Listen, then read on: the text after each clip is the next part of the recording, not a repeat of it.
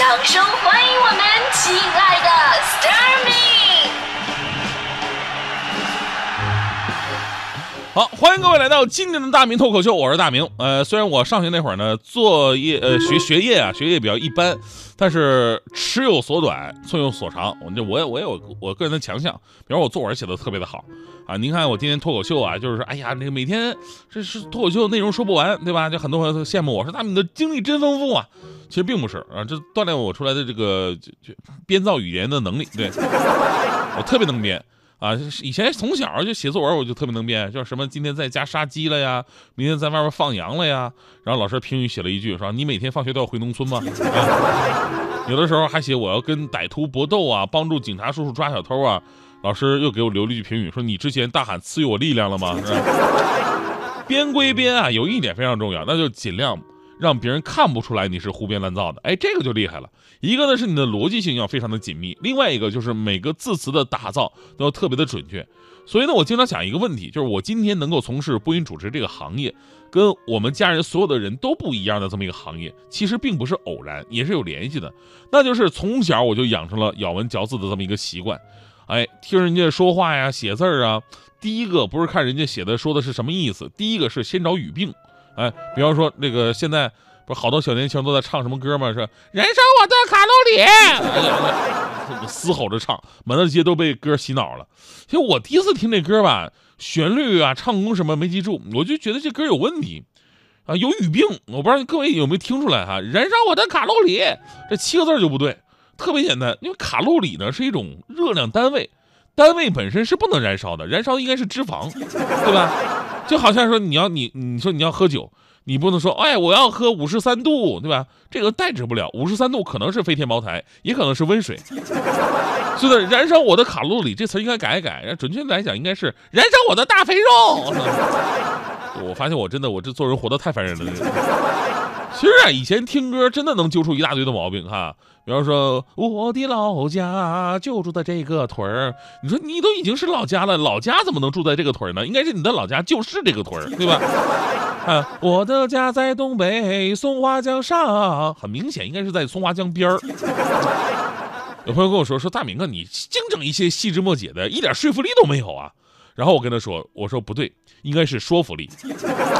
那个字儿读说。啊，只有一种情况读税，那就是游说。剩下的说服、说服力、说客都读说。哈哈，我怎么这么烦人啊？那其实呢，不同行业、不同工作的要求也不一样。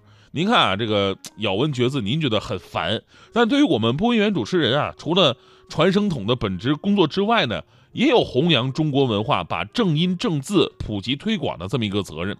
除了我们，像现在的人民教师、老师也是一样。最近呢，就有这么一位喜欢挑毛病的老师火了。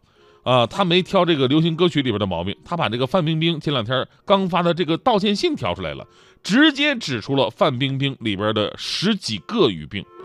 呃，这事儿是这样的，就国庆节期间，呃，范冰冰阴阳合同的案件呢，不是有了一个结果吗？她被责令按期缴纳税款、滞纳金，罚款一共是八个多亿。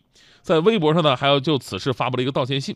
结果呢，这边道歉信一出，引发了全体网民大讨论。不过，杭州有位高中的语文老师啊，竟然跟所有的视角都不一样。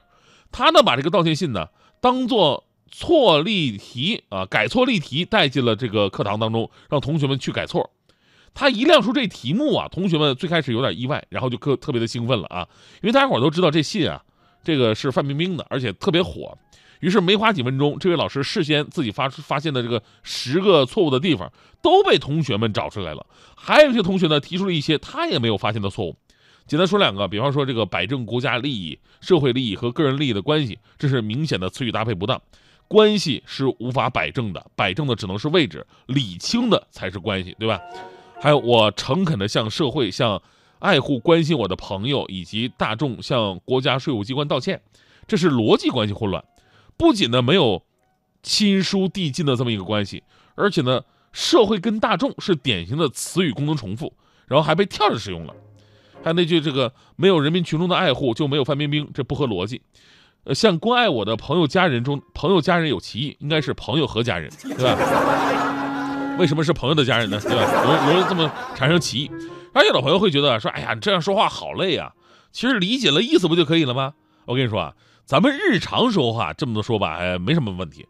但如果你在正式场合写出来的这种正式的文章、文件，或者说你参加的是高考，那么这些细微末节的病句啊，就会影响你的形象或者分数了。而且长此以往，你会混淆很多中国文化当中最基本的用词造句的方法。我记得以前有个段子，说的是老师让孩子们，呃，用关联词来填空，他怎么怎么牺牲生命，又怎么怎么出卖组织。按理来说吧，咱们填关联词语都写这个，他宁可牺牲生命也不出卖组织，对吧？宁可也不，这比较符合我们的认知。他这帮孩子填的什么都有啊，有的写他害怕牺牲生命，所以出卖组织。虽然猥琐了一点吧，但是关系是对的，对吧？有的比他写的更过分，他说他不惜牺牲生命，只为出卖组织。啊，还有竟然这么写的，他不仅牺牲生命，而且出卖组织。就两头不讨好，最过分是这个。他说他只顾牺牲生命，忘了出卖组织。所以呢，我们平时还真得强调一下这个严谨的语文学习。哎，咱们说到这个严谨的语文学习呢，最后推荐给大家一个方法吧，对吧？因为我个人语文成绩特别的好，呃，这个方法也是我一直在用的，那就是吟诗作对。为什么呢？因为中国的诗歌跟对联啊，最需要的就是严谨跟章法。所以呢，为了锻炼平时我们大明工作室主持人呢、编辑啊这些的。思维逻辑啊，还有这个文化底蕴呢，我就平时给他们出题，我让他们来对，而且呢必须要工整。现在我跟你说，这帮人练的那一个个不是唐伯虎就是对穿肠。我跟你说，那天我给他们出了一上联啊，“上海自来水来自海上”，这上联很难啊，听着简单，因为你正过来，但是你反过去呢，还是“上海自来水来自海上”，对吧？这些很厉害，“上海自来水来自海上”，你们对吧？这我们当时扫地僧第一个接接上来了。